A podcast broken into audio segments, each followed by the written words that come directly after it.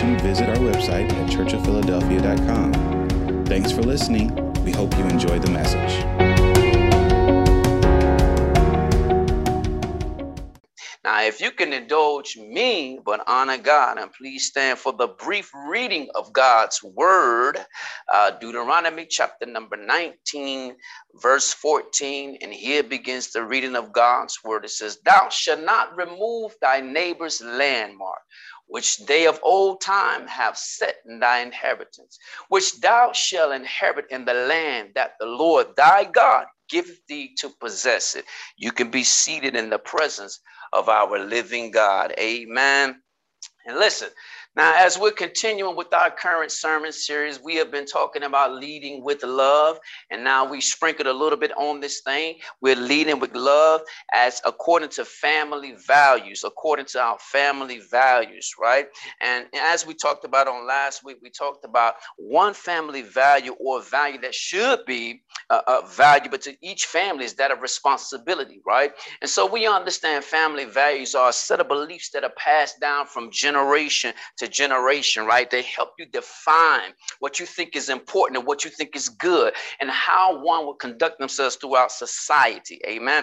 Now, we talked about moral values, where, where you talk about knowing the difference between right and wrong. And then concepts of that include kindness, integrity, honesty, generosity. Or we talked about personal conduct and social behavior, right?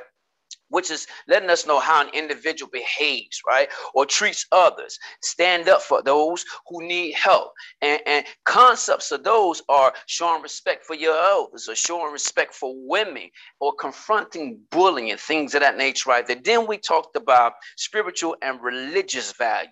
You know, the things that we believe in. We believe in that there is someone or something greater than ourselves, right? Someone or something greater than ourselves. And the concepts that are involved with our spiritual or religious values are worship and prayer and fellowship and, and, and companionship, right? And so, as we press forward and push forward, we are going to be talking about discipline. We're going to be talking about discipline. Uh, and when you talk about discipline, it is it is a value, it is a concept that is very, very much needed in today's society. It is a concept that is very much needed in today's structure of the family and within the unit of the family. Amen. And so we are here in the book of Deuteronomy, the Deutros of God, right? Where we are talking uh, uh, uh, and going to be talking about our title. Our title for this morning is simply this There is no school like the old school. There is no school like the old school. I'm going to say it one more time because I feel like saying it. There is no school like the old school. And just for good measure, there is no school like the old school. I wish I had somebody uh, who, who didn't mind hanging on to some of the values of the old school. Right. I know everybody nowadays is trying to be new school. It's new school this and new school that.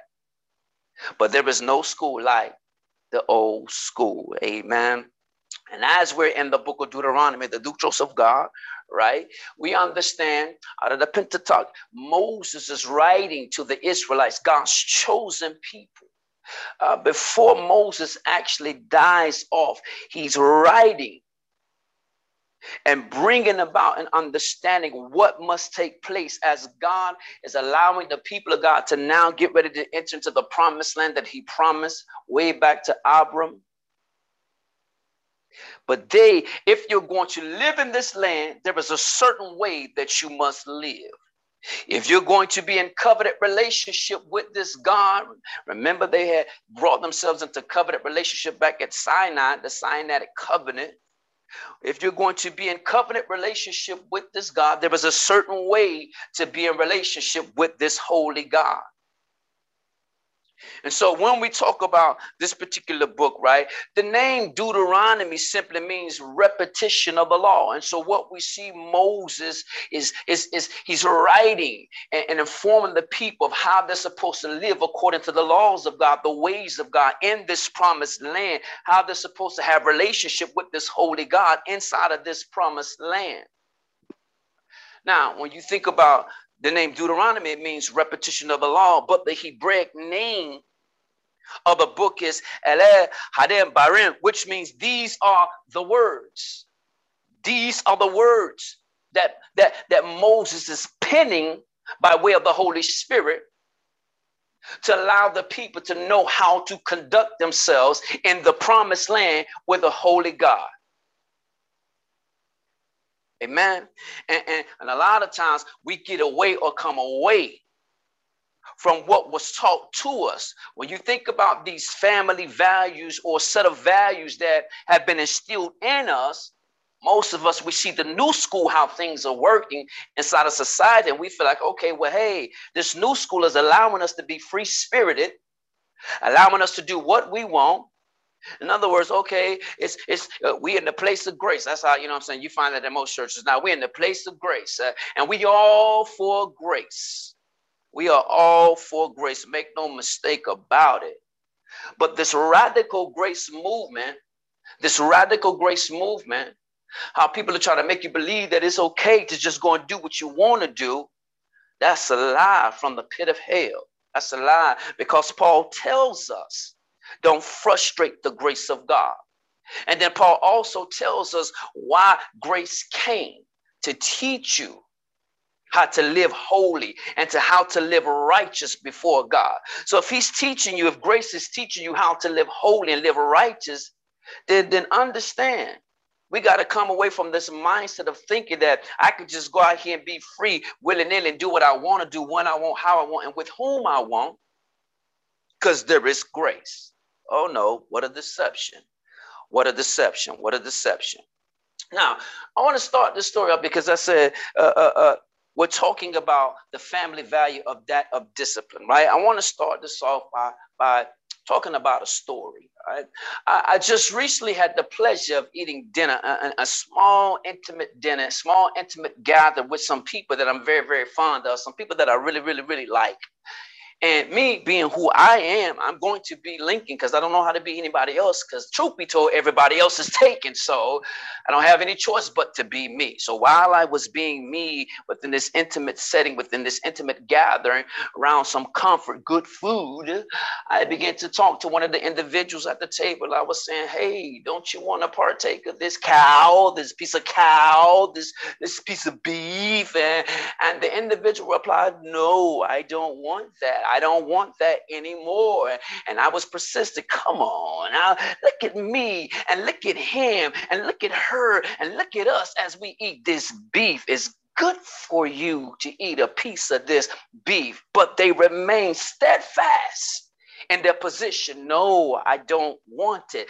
A matter of fact, they went as far as to say, I don't think I'm ever going to eat beef again. Now, there's nothing wrong with that. What I want you to understand, the reason why I'm telling the story is because there were sometimes you don't recognize just how disciplined you are. When the enemy will try to make you believe that you don't have discipline, listen, there is discipline in your life. And sometimes you overlook the discipline that is in your life. And God will have to point it out to you. Listen, if you could be disciplined, discipline about what you're going to put in your body. Listen, you can be disciplined in every area of your life. He wants to show you that there is discipline that you can walk in. He's showing you through the example of you being disciplined about what you're willing to put in your body. Now, I commend that individual. I admire that individual for their stance and for their position. It's encouraging, matter of fact. Understand? So, as we talk about discipline. This is what I want you to understand. You know, as we're moving into this particular book, right? Before we get to verse number 14, right? Uh, uh, in chapter number 14, it begins to talk about the cities of refuge, the cities of refuge. And, and the Bible gives us an example. These cities of refuge are put in place. For example, if a man and his friend goes into the woods to cut down a tree, and while he's slinging his axe to cut down the tree, the axe blade should happen to come off of his, you know I'm saying, handle of the axe and accidentally, notice I said accidentally accidentally kill his friend, then he can run to one of these cities of refuge and be safe. Because understand, you know, just like I know, if somebody hurt somebody in your family, there is something called revenge that rises up that makes you want to go take somebody out. You did it to me, I got to do it to you. You did it to us, and we have got to do it to you. You know, the McCoys and the Hatfields, uh, uh, constant war. No, but, but God instituted the city of refuge, a place of safety. And so between that, you then find this particular passage of scripture. And, beneath this particular passage of scripture, the Bible begins to talk about witnesses. That that that something can only be established by the, the words of two or more witnesses. It's, it's not good enough for you to just have one person. It's not good enough for your word against my word, but we have to have witnesses. Because if we have two or more witnesses, then the word shall be established. What was said shall be so. So, how's between God talking about cities of refuges and, and, and, witnesses? We find this particular passage of scripture where God begins to allow Moses to pen and talk about landmarks, landmarks, landmarks. So, we say there's no school like the old school. And I like the fact that when we started on, our introductory song was Jesus be a fence, denoting boundary. Because when you talk about landmarks, it denotes boundaries. Jesus be a fence, be a protection, be a protection. A sense of boundary around me, a border around me. So, as stated, we're, we're talking about discipline. And discipline is defined simply as this right here. Number one, it is punishment for the sake of correction. Discipline is punishment for the sake of correction. Um, so, so think about it. You know, when when when those of us who are parents, and you don't have to be a parent. You as an adult, when you see a child doing something that is not right and appropriate, right? It is okay when you talk about punishment. If you have to raise your voice, or if you have to tap them legs, punishment for the sake of correction. I'm correcting you because I love you. I'm correcting you because you're better than what you just did. Number two, discipline is defined as control gained by enforcing obedience or order. Control gained by enforcing obedience or order. And we see this in some of the third world countries and things like that communism is still uh, very much present, where where where where people are are forced into obedience or forced to live a, a certain way of life. Definition number three it says orderly or prescribed conduct or pattern of behavior. And number three and number four is where we would try to find ourselves when we look at verse number 14 orderly or prescribed conduct or pattern of behavior. As stated, uh, if you're going to dwell in this promised land and have covenant relationship with this God, then you must live in an orderly fashion. There must be a prescribed conduct. So God has given a, a prescribed way to live. This is how you're supposed to behave. This is how you're supposed to interact, not just with me, the Holy God, but with your neighbors as well. So, orderly or prescribed conduct or pattern of behavior. And one thing we know about God, God, He works in patterns. He does things in patterns. And so when it comes to your behavior, your behavior is not exempt when it comes to the patterns of God. Think about Christ, how he humbled himself and was obedient even unto death. There was a pattern in how we're supposed to live. Christ became the ultimate example on how we should live and govern ourselves here in the earth realm as believers, having to deal with sinner men throughout our normal day, he gave us the example on how we're supposed to govern ourselves. He lived a disciplined life. When he was around sinners, he was disciplined enough to never come outside of himself, to never allow them the peer pressure of who they were to persuade him to act out of character. He was disciplined in his humility, he was disciplined in his obedience. We're talking about orderly or prescribed conduct or pattern of behavior.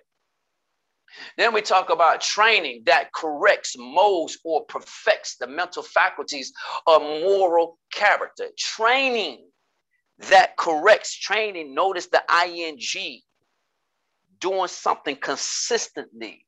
I'm building up a repetition as I train, uh, where muscle memory is now coming into the forefront. Training that corrects, I'm training my mind. I'm training my mouth. I'm training my speech. I'm training my ears. I'm training my heart. I'm training my hands. I'm training my feet. I'm training this body to be corrected, to live in a corrected posture before God, in a corrected manner before God. Right? So it's this training that corrects molds. I am allowing myself through the training to be mold on how I'm supposed to live in covenant relationship with God in this promised land. Not just with God, but with my neighbors. I am allowing myself to be molded. So through this training that corrects most or perfects the mental faculty, notice he's dealing with my mind. If I'm going to be successful with living in the promised land and living in covenant relationship with God, he has got to deal with my mind. In other words, I've got to allow my mind to become disciplined. Yes, I must allow my mind to be disciplined. A lot of days, uh, it's, it's, it's your mouth that you kind of discipline for the most part. In other words, you you you have fixed it or got yourself to the point where you're not going to speak, but you're thinking. So, in other words, what that that I'm thinking that I really want to say, I have disciplined my mouth enough not to say that that I'm thinking. I'm having all kind of crazy thoughts in my head, but I got enough sense not to say it because I could possibly lose my job and I need this paycheck. So understand, I'm not willing to, to step out of line and say exactly what I'm thinking or say exactly what it is that I feel. I got a little bit of discipline in my mouth.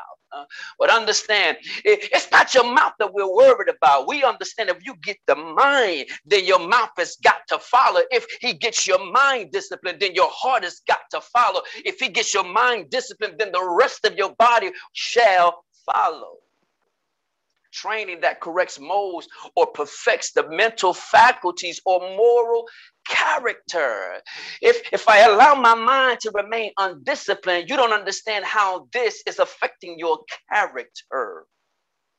Case in point, if we go back to the, the previous example, if if I say what it is that I'm thinking that I know that's not right, now my character suffers a blow, suffers a hit, suffers some damage because I said what I shouldn't have said. I lack discipline. You understand? So he's it's, it's all about bringing discipline to this mindset, right? And so the thing is, there's a new generation that is coming into the promised land. Understand, God has allowed the old generation to die off, and there is a new generation that is coming into the promised land. And Moses He's encouraging them how they're supposed to live in covenant relationship with the holy God and with their neighbors while dwelling in the promised land. Listen, in order to accomplish this, you are going to have to have some discipline about yourselves. About yourselves. So he says in the scripture, Thou shalt not remove thy neighbor's landmark which they of old time have set in thy inheritance, which thou shalt inherit in the land that the Lord thy God giveth thee to possess it.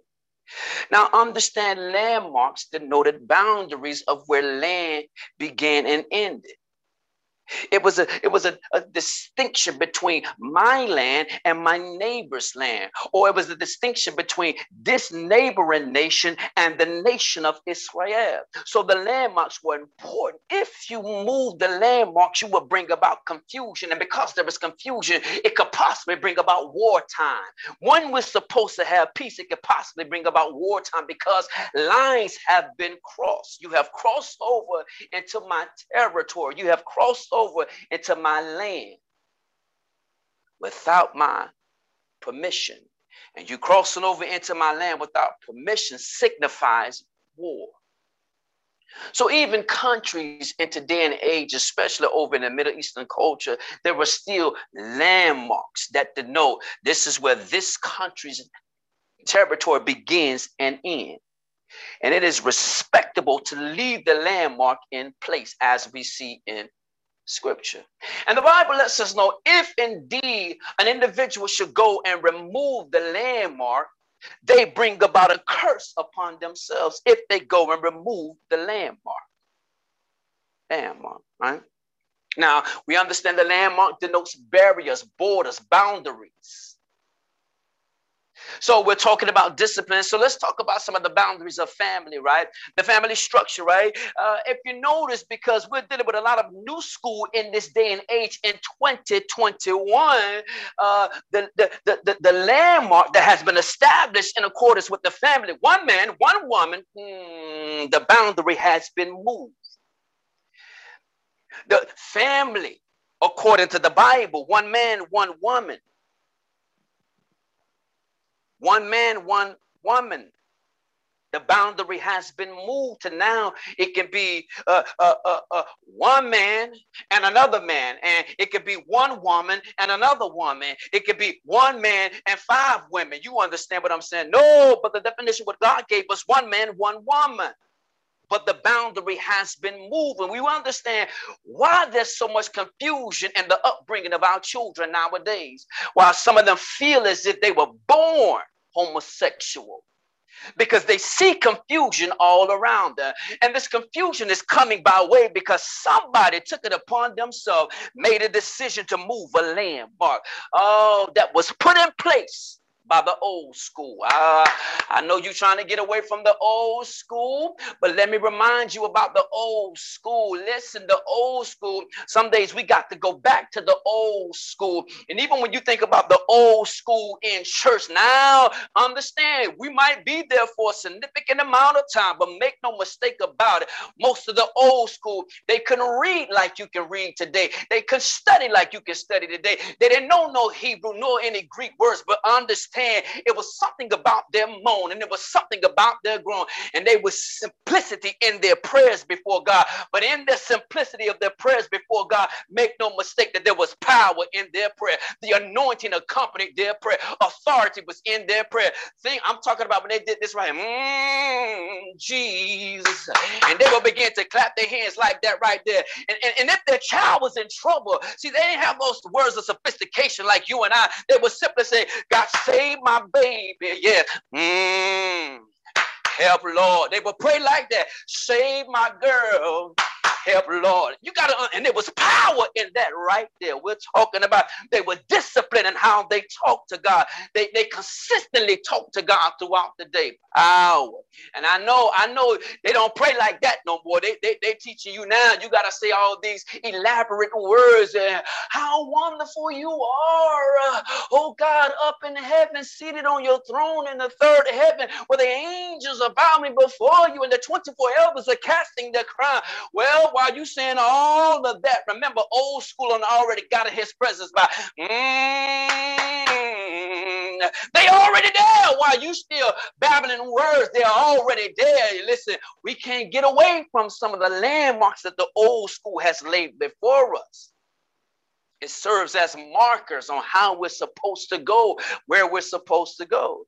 But I know I've been there, and I'm gonna ask the question: Do you know somebody, and can you relate? Have you ever been there when you were growing up as a teenager? You thought you were much, much, much, much, much, much smarter than your daddy, and much, much, much, much smarter than your mama. You thought you knew better than them, like, like as if they have not lived before you. You understand? You can tell them what was best for you on how to raise you. Uh, I wish I had some help right about here because it's getting harder right about now, and I wish I had some intercessors to help me go ahead and pray pray and pull this thing right on through because I know you want me to stop, but I won't stop until you get enough. Because understand, understand, people are moving the landmarks, the barriers in accordance with the family. But the Bible declares one man, one woman. One man, one woman, one man, one man, one man, one woman. Understand, understand, understand. And so we see the structure of the family coming under attack. Families are in trouble Oh, yes. Families are in trouble, even for the family that consists of the one man, the one woman. The structure, the unit of the family is under attack. The enemy is, is vehemently coming after the structure and the unit of the family. He wants to change the nature and the character and the image of the family into what he wants it to be. Oh, but I wish I had somebody who was not afraid and unashamed to say the devil is a lie. My family will represent God. As for me and my house, so we're going to serve the Lord. We're talking about building strong families. You got to understand these families that they're putting together now, baby, they ain't nothing strong about that. That thing is perverted what they're putting together. That thing is contamination in that thing. There's pollution in that thing because it is not what God said. And you got to be man and woman enough to look at this thing, pray for them, but be willing to tell the truth. It's not what God said. Somebody has moved the landmark. Somebody has taken upon themselves to make an executive decision, a kingdom decision that goes against the word of God. No, but God has to have somebody that's willing to stand and speak about the landmark being moved. And that's why curses are now entering, and curses are trying to come and attack and come upon the structure and the unit of the family. Because if you remove the landmark, there comes a curse. So he said, Thou shalt not remove thy neighbor's landmark, which they of old time have set in thy inheritance, right? What, what about this, this, this, this right here? This right here, because we're talking about discipline, discipline, discipline. What about this right here? Parents have got to be parents. I don't care how old your child is, you have got to be a parent and not your child's best friend. And see, this new school is telling folk, it's telling parents to, to be your child's best friend. That thing does something to me when I hear a child talking about my mama is my best friend and my daddy is my best friend. I'm not saying your father or your mother can't come to a place where they understand you as you have matriculated through life, have matured a little bit through life, and you made it to your 20s and now your early 30s, and they may be sitting in their late 50s. I'm not saying they have not come to a place where they don't understand understand you better. You have changed. You have developed. You have been nurtured by the word. You have been shaped by your world experiences and all of these things.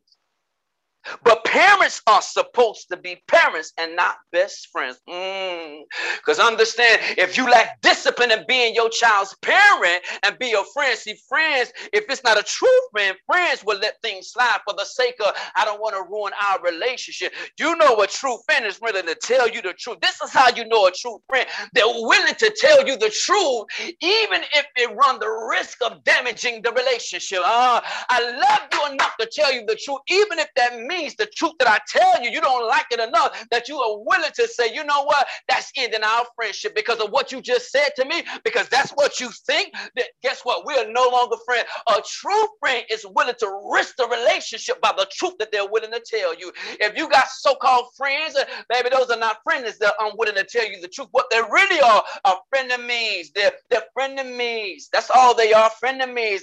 They're friends who disguise enemies who disguise themselves as friends. They act like friends, but on the inside, they can't stand you. On the inside, they jealous of you. On the inside, they regret even being around you all the time. Understand, you got to know your personnel. You have got to know your personnel, who you're dealing with. Parents must be parents and not best friends of children. You must discipline yourself. And see, for most of us, you let your age get in the way. Well, I'm older now and they older now and I ain't got to do so much. No, as I told my children, this is what you got to understand. I don't care when you married in your own house with your own husband, got your own babies and your own dog. This is what you need to know. I'm going to always be your parent. That's what you need to understand. I'm going to always be your parent. Until the day I die, I am going to be your parent. Don't look for me to be your friend. Now, I can understand you, but don't you look for me to be your friend. I am going to always be your parent. Make no mistake about it. I ain't signing up to be a friend. That's not what he called me when he gave you to me. When he gave you to me, he gave me the role of being a father. Father, not friend. Father. Don't you confuse the F word. Father, not friend. So I must be disciplined with my interactions with my child. I must be disciplined with my interactions with my neighbor.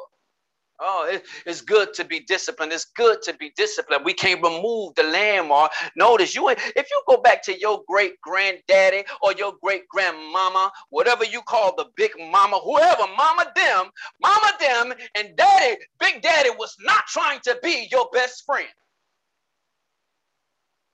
See, I'm glad I still got some old school parents. To this day, my mama in, in her in her in her 70s, listen, and, and you got to understand when I was a teenager, I knew physically I could overpower my mother. But my mother put a fear down in me. She said, Listen, I'm going to tell you this, and I'm going to tell you one time. If you ever raise your hand to me, baby, the police are going to be pulling me off of you. Now, I can run that risk because I understand I could overpower her physically, but I also understood who she came from and where she came from. Don't get it twisted. Sister got a two piece. Don't get it twisted. She got some bounce in her step when she got to do it. I, I, it's still in her seven. I said, Listen, as in her 70s. Now, I still got enough respect, and I still know that I can overpower her. But there is something that she has instilled in me that I won't raise my hand, something called respect. I respect who she is, that I'm not crazy enough, silly enough to raise my hand because I understand in her early 70s, she would backhand me, not just quick, but hard.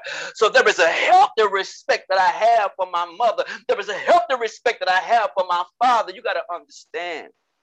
They don't have it nowadays. They don't have it nowadays. Uh, and, and, and, let me tell you something. Where I come from, the FLA, the bottom. Listen, see, I ain't have time to fear nobody because I come from the bottom. There's only one place for me to go. That is up. Since I come from the bottom, it's only up.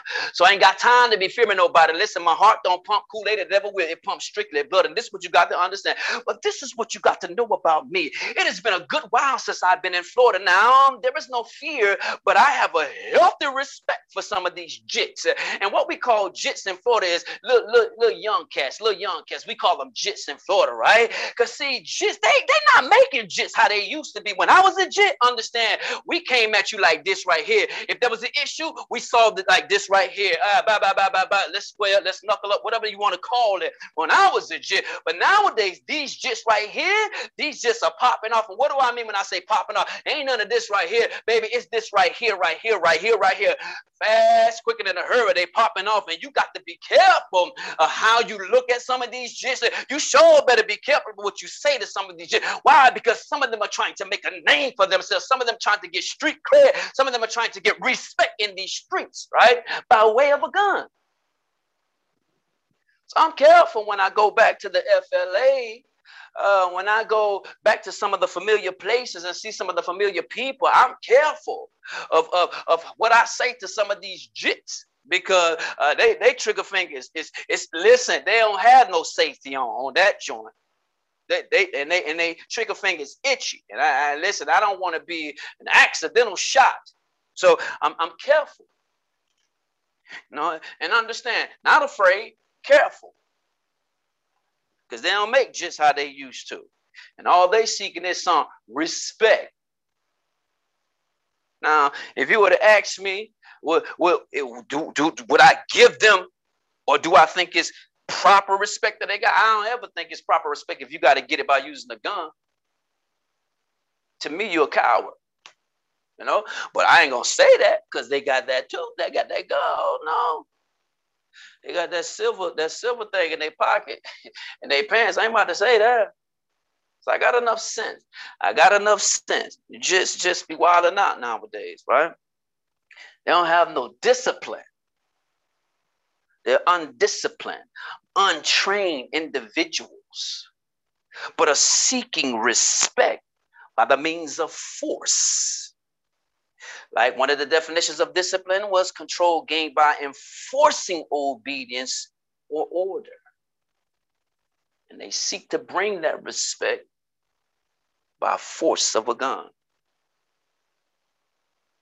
You know, make just the same how they used to. He says, Thou shalt not remove thy neighbor's landmarks which they of old time have set in thy inheritance. Hmm. We're talking about discipline, orderly or prescribed, right? Orderly or prescribed conduct or pattern of behavior. Training that corrects modes or perfects the mental faculties or moral character. Discipline. We must be disciplined when it comes to ministry or church. For example, uh, folk are more excited to go to church now because of singing, because of praise and worship now. Used to be a time we understood we're going to church because we need to hear a word from the Lord.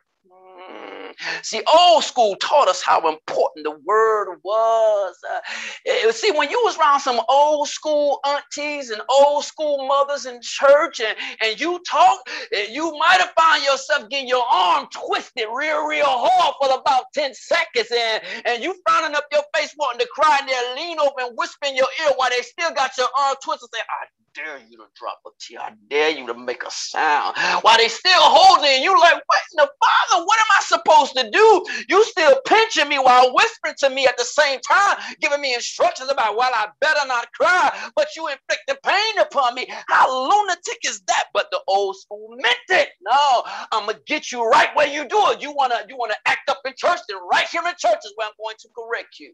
You brought it upon yourself. See, that's old school. Nowadays, when the preach word is coming forth, uh, uh, uh, listen, don't misinterpret me. I understand babies have got to cry. But in the old school, when the baby was crying, the usher had enough sense to say, hey, come here. You got to take that hollering baby. Come on out to outside. Go in the foyer somewhere. Take that baby to the bathroom. The word is going forth. They had enough reverence and respect for the word and for the, the person who was carrying the word at that moment. Nowadays, baby be crying all on the front row. Ah, you just, just, ah, you just pet them and you pet them all loud. It sounds like you petting his back in the microphone of it. Just, ah, he just hollering and crying. And ain't nobody got no respect for the word. For the word, for the word. It used to be such a reverence and a respect for the people of God. Used to be a time that when you knew the pastor or the minister came into your presence, and, and you know how it was folk who spoke and folk who drank. Listen, they will put that cigarette behind their back, they will put that beer bottle behind their back, or they're going sitting around the corner on the side of the house because they had respect for the man of God. And I get it because of some foul pastors and some false prophets and, and some lying evangelists and, and some perverted apostles. Listen, a lot of people have lost respect for the church. But I declare unto you, there are still some of us that believe that holiness is right, righteousness is still right, living holy is still right, who believe is still honoring God and honoring his people. All of us have not bowed down. Elijah, all of us have not bowed down. There are still some prophets out here who are willing to declare what thus saith the Lord. Thou shalt not remove thy neighbor's landmark, which they of old time has set in thy own inheritance. How, how come we're more excited about singing? And, and please don't misinterpret me. We understand singing is a part of the kingdom. The kingdom. But you find more people going to church because of singing. Or you find more people going to church because of entertainers. Not because they want to hear a word that's going to prick them, to hear a word that's going to convict them, confront them, challenge them to bring about change in their life. That's not why we come into church. No, I'm coming because I like the music. They got good music here. And he preaches good. Tell me, what you got out of that 20 minute message? Oh, my bad. What you got out of that 20 minute massage? They, they told you, they prophesied to you, told you how you about to have a million dollars. You about to get a new house. You about to get a new car. Oh, oh, hold up, hold up. Yo, who about to come?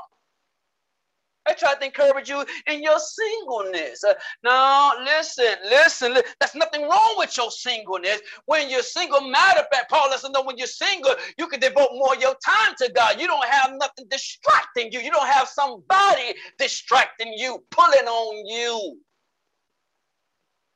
So I can understand for those who are single why you despise being single. This is one of the best times of your life. Because make no mistake about it, I ain't got nothing bad to say about marriage because it's good. It's good. But understand, uh, listen, there are some bad times in good in the good marriage. There are some bad moments within the good marriage. Oh, yes, where we're fighting, where we're liking up, we're browbeating, we're undercutting, uppercutting one another with our words. You got to understand, making another person feel like they're lonely or single while being married because you better not touch me. Uh, oh no, I ain't wearing nothing sexy. I'm gonna wear this raggedy cotton blouse, blouse to bed, and I'm gonna put my red my hair rag all on my head. You better have nothing to say, getting consequences and all kind of things. Somebody has moved the barriers because when you go to old school, I can remember my grandmother, even when my grandfather, when he was a drunk before he got delivered, after he would come home from a hard day's work and would be cussing everybody who he can and want to because he is tight as a letter. He was cussing out anybody he wanted to and would dare anybody to say anything. But my grandmother, in all her humility, still came and served him like he was a king. She didn't bring him no paper plate and no paper cup. No, she brought his food after he just cussed her out, she still came and brought his food, brought him a glass, uh, then brought his beer bottle, and not only that, brought him a plate of hot steaming pipe of food right out of the, the hot pot. She served him like he was her king. Mm, somebody has moved the landmark because nowadays, when wives have they halfway want to serve their husband, you understand? Oh, but let it be them little nappy head children. Yes, I said it because some of your children got nappy head. You understand what I'm saying? If it ain't yours, then just pay me no never mind. Disregard what I said. And matter of fact, nappy is a popular thing nowadays. You ought to embrace your nappy. So what I'm saying is, some of y'all nappy head little kids, when it's your little nappy head kid, oh, you gonna serve them like they the little king or like they the little queen in the house. Oh, you gonna bring it right to the you want any more? Mm, eat all your food, mama. Mm, mama, what? How is it that the child gets more service than the husband? Somebody has moved the lamb. Baby, you ain't can't find that in the old school. Before I serve a child in the old school, I got to serve the king of the castle. I got to serve the man of the house before any child should be served. All out of order. Here, here, me and my baby, because my baby here, my baby took out the what in the father? And you wonder why this man is looking at you crazy. And you wonder why this man is struggling with staying in this house where it appears that he has one put out the door. Because it looks like you're making love to your kids. What a perverted relationship. Somebody has moved the lamb, or you don't have no discipline in how to deal with your spouse. Even when your spouse is acting a fool, you have still got to act and show humility. You still got to demonstrate love and walk in mercy before them when they act in a slam fool. Oh, yes, uh, this is the character and the nature of Jesus, the Christ, the Messiah.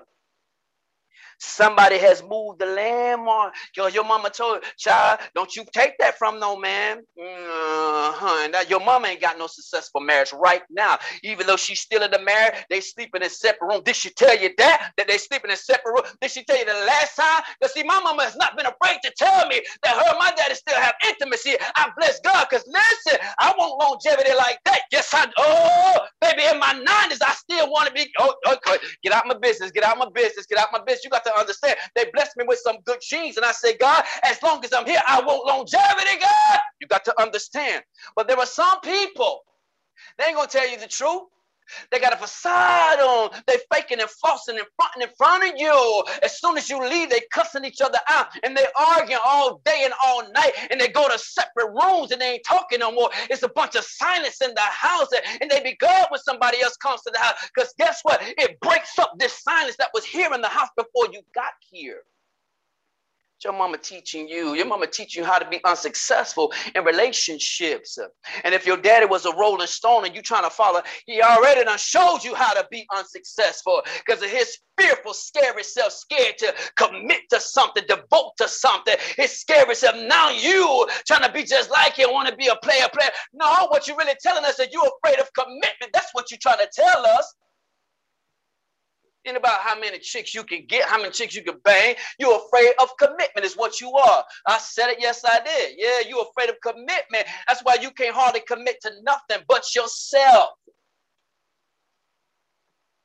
talk about how you want to help in the church and we can't find you. Get out of here with your lying, scary self. You're like, yes, said it. Afraid of commitment. So listen, the landmark has been removed scared to be present in church, but it takes a discipline to remain present in church.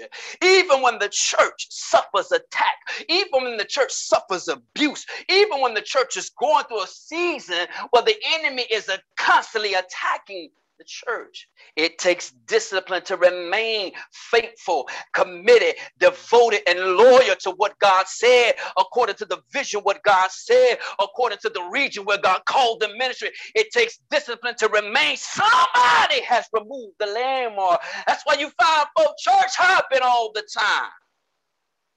Soon as they hear a piece of real truth, now I don't like that church. I ain't going there no more. I feel like the pastor was talking about me. Or, or you told the pastor something that you said was in confidence, right? And then you heard something similar in the message. Now he telling my business. No, ain't nobody telling your business. Your business ain't that important to come talk about over the sacred desk, the pulpit.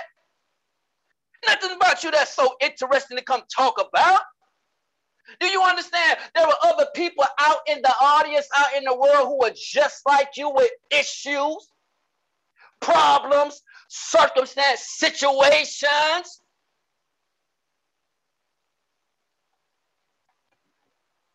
And you don't make this be about you. Hey, but what you are is narcissistic. Somebody has removed the landmark. See, old school taught us how to be humble. Ooh, old school taught us how you got to humble yourself. Mm, ever said you got to be humble. I know they said it and you don't like it, but you have got to be humble. You got to treat everybody right, is what old school would say. They would tell you, do unto others as you would have them do unto you.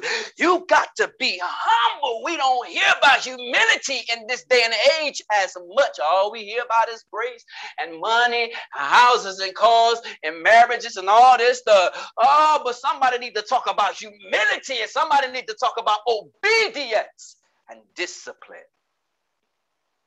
He says, Thou shalt not remove thy neighbor's landmark, which they of old time have set in thy inheritance, which thou shalt inherit in the land of the Lord thy God, giveth thee to possess it. There was a certain way you must conduct yourself, behave. Uh, in, in, in the manner of you must discipline yourself when you come into this land. There are already landmarks, distinctions, markers, boundaries, borders in this territory that God has given you. That's why we laugh some days when folk come in and try to say things like this church is a cult because we have a vision that God has given us in this church, in this ministry, according to his word. When you look at our vision, just our five point vision, it is all backed by the word. But because people have an issue with the word, they would tend to try to label you as being a cult.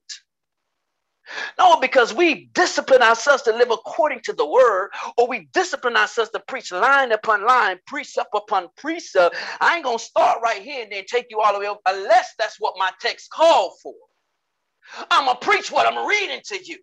Mm, I ain't gonna give you this fancy title and then start hooping and talking about, oh, and it wants to bless you uh, when you're in the valley. Now, I ain't talking about no valley, I'm talking about discipline. Uh, you ain't got nothing to say about the scripture, so you want to jump over here about the valley. You ain't studied to show yourself approval, working right to dividing that word. So you want to jump over here to Psalms number 23. We ain't in the book of Psalms, trying to bring you no comfort. Oh, you don't like that? And I know you want me to stop, but somebody help me. I ain't going to stop till you good enough. He says, Which thou shalt in heaven in the land of the Lord thy God giveth thee to possess it. Now, understand, there is no discipline when it comes to holy living. Holy must be holy. Holiness must be holiness. And, and unholy must be unholy. Right must be right and wrong must be wrong. Black must be black and white must be white. Stop trying to make it be a gray area. Stop trying to make it be an in between. There is either black or there is white. There is holy or unholy, right or wrong. That's all it is. Stop trying to make it be an in between. See, that's what new school would do. Nah, I'm dwelling somewhere right here. 50 shades of gray. You foul perverted devil with your 50 shades of gray. No, it's either black or it's either white. Ain't no gray in here. No gray in here. Get out of here with your 50 shades of gray. Lying. Deceiver foe, like it's something other than holy and unholy, right or wrong, righteous or unrighteous, black or white. No, there is no in between. And we need discipline. Either you're going to be right or you're going to be wrong. Either you're going to be disciplined to be holy or be unholy. You're going to be disciplined to be righteous or unrighteous. This requires discipline. No in between. And this way folk want to buy and act all loosey goosey in this in between. Where did the in between come? It came from this new school.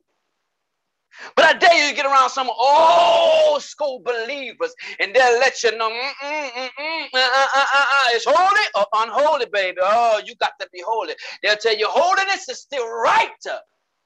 You got to understand, as young as I am, the baby face worshiper. Yes, I said it. The baby face worshiper. Yes, uh, I got a little old school tell me holiness is still right. It is needed. We are called, the church should be calling for it. God demands. He said, Be holy, for I am holy. It's a commandment, it's a demand coming from God. But you ain't got no churches talking about being holy. Because their, their definition of holiness is you dressed in all white, you have it alone dressed down to your ankles, uh, you having your wrist covered and no earrings and no makeup on. You understand? But but that ain't what holiness is. The Bible says that holiness is love acted out, demonstrated before and unto others. It's being called out, it's being separated from the unclean thing Somebody has moved the landmark. Because now, instead of living holy, we live any kind of way. It's all right. Because once saved, always saved. Or I can do whatever I want as long as I repent. And if I repent, I'm going to make it into heaven. I can go and be just as foul as I want to be. But as long as I repent, I'm going to make it into heaven.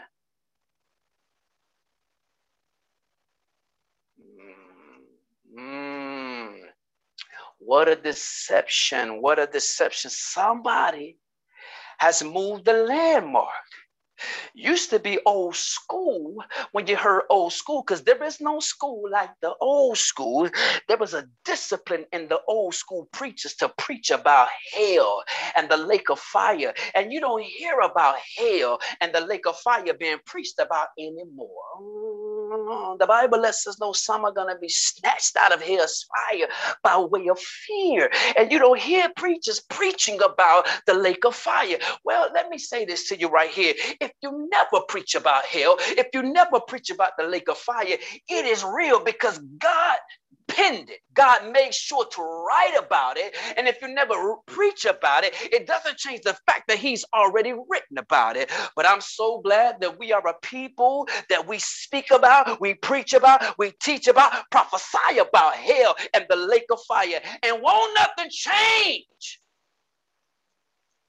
because we won't remove the landmark. It is a real thing. And if you fail to live right, live holy before God, hell is where you'll be lifting up your eyes. You ain't got preachers willing to talk about it anymore. No, eh, they want to tell. Now, the word that said you can now come boldly before his throne of grace, it tells you all of that. But there is no more repentance for that sin.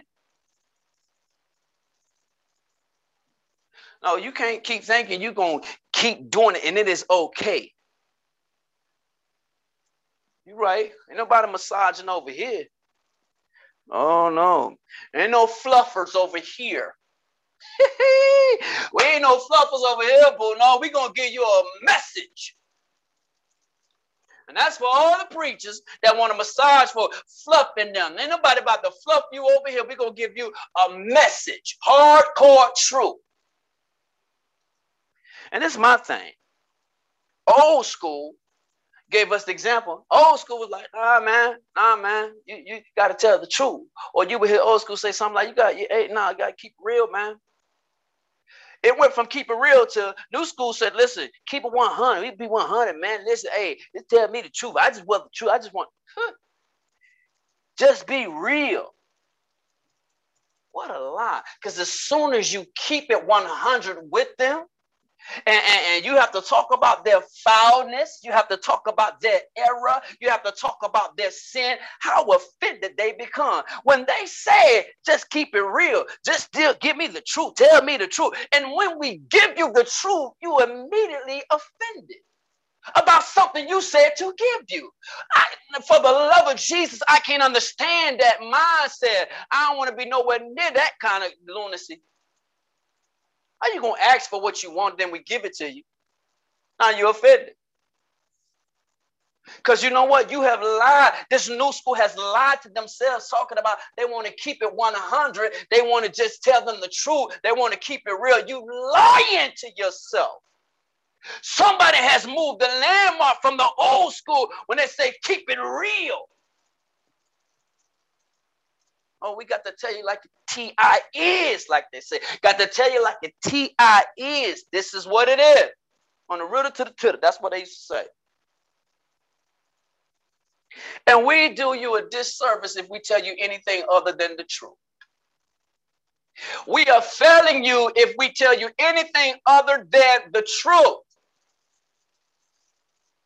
I'm willing to risk your friendship. I'm willing to risk your membership because understand what he called me to say, who he called me to be. I value that more than your membership, your friendship, because I'm trying to make it into heaven. And when I see him, I want to see him in peace. I want to hear him say, Well done. that good and faithful servant. I don't want to hear the scariest thing that you could ever hear from God is depart from me. I never knew you. I'm not trying to be in that space or place where I hear God have to say, depart from me. I never knew you. No, I want to hear him say, well done, that good and faithful servant. Mm. See, that's old school right there. Old school used to preach that all the time. I want to hear him say, well done. Hey, my God, I, I get excited off of that. I want to hear him say, well done, not depart from me. Mm, you can run that risk. You can play Russian roulette all you want to. know. I got my mindset on one thing. I want to hear him say, Well done, that good and faithful servant. I would not allow the landmarks to be removed from my life.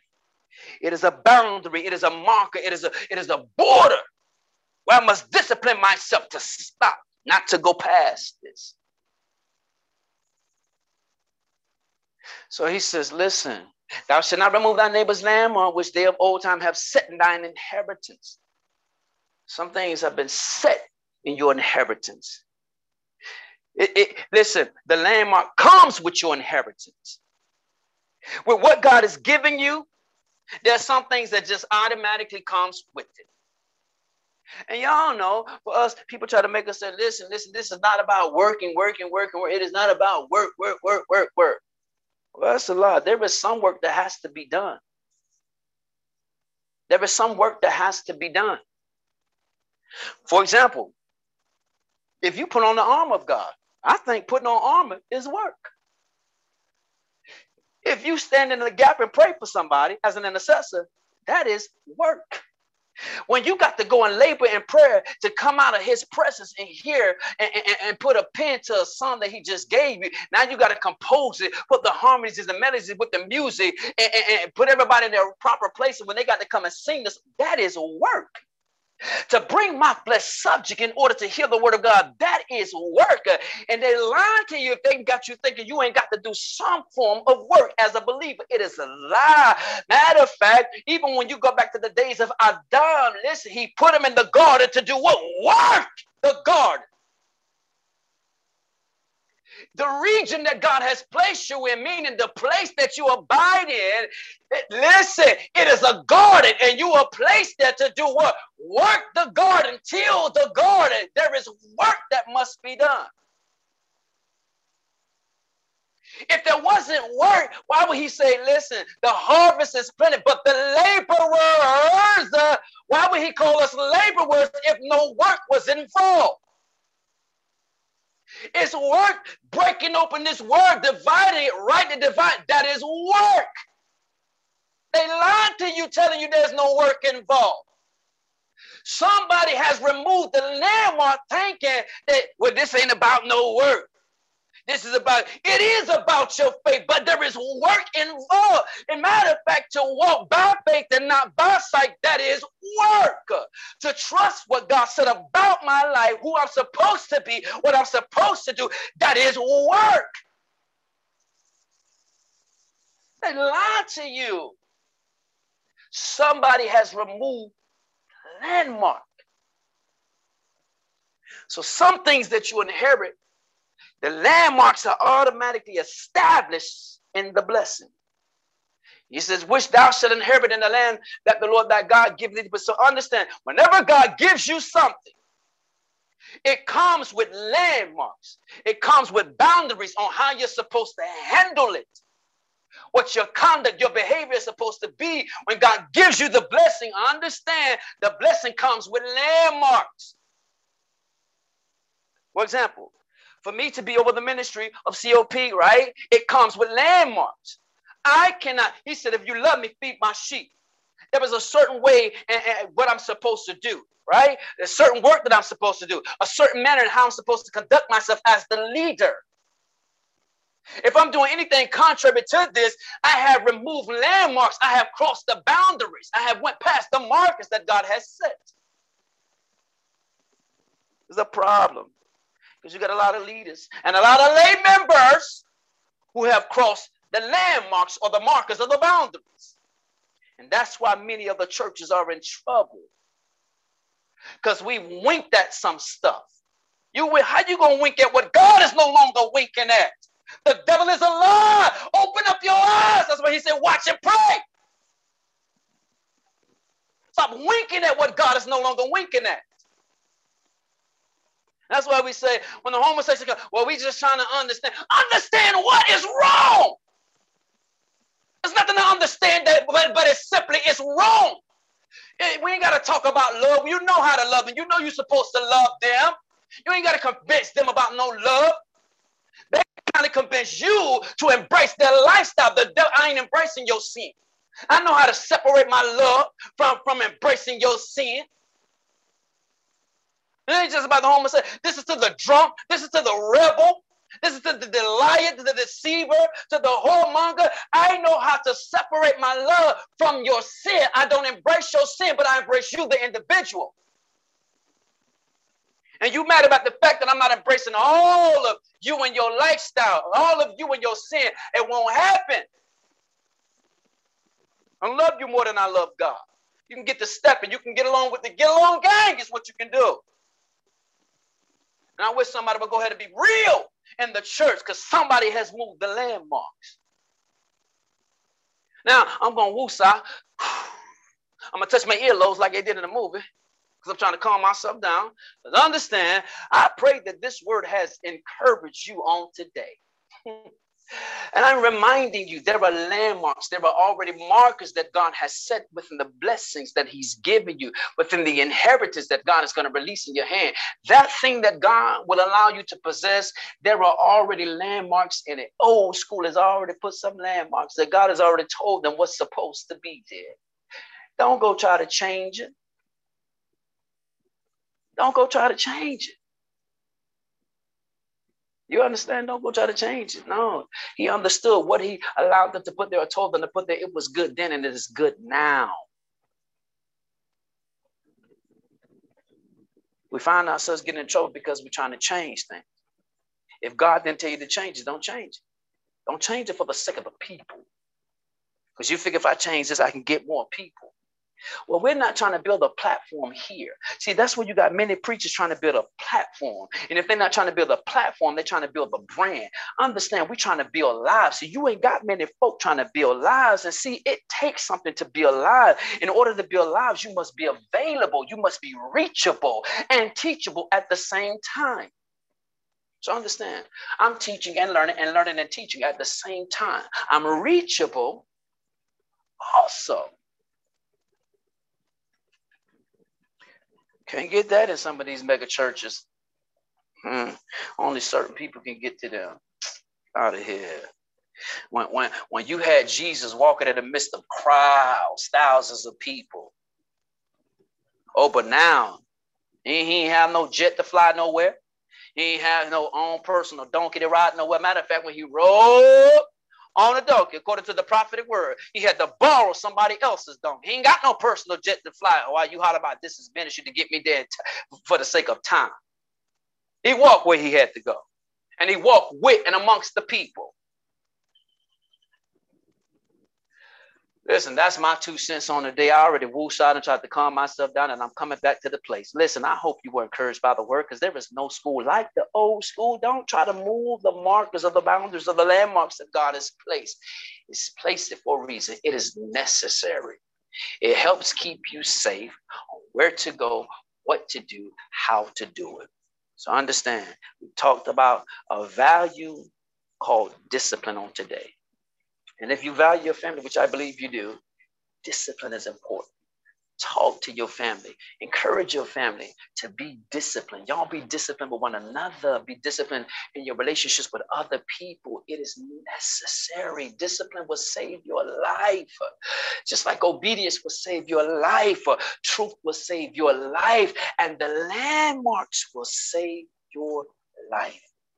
So I pray in the name of the Lord Jesus Christ that if you are aware, and if you're not aware, that God will open your eyes to become aware of the landmarks that have been placed in your life. And some of these values, family values that have been placed down and passed down from generation to generation, I pray that you're open and that you're receptive to these landmarks that have been there, these, these values, and that you would allow them to enhance and enrich your life so that you and your family can carry on the legacy can carry on the good name of your family while lifting up the name of Jesus Christ, allowing the glory of God to be on display in your life. So I pray that you will receive this word and take to heart, keep in mind the importance of the landmarks. In Jesus' name we pray. Amen.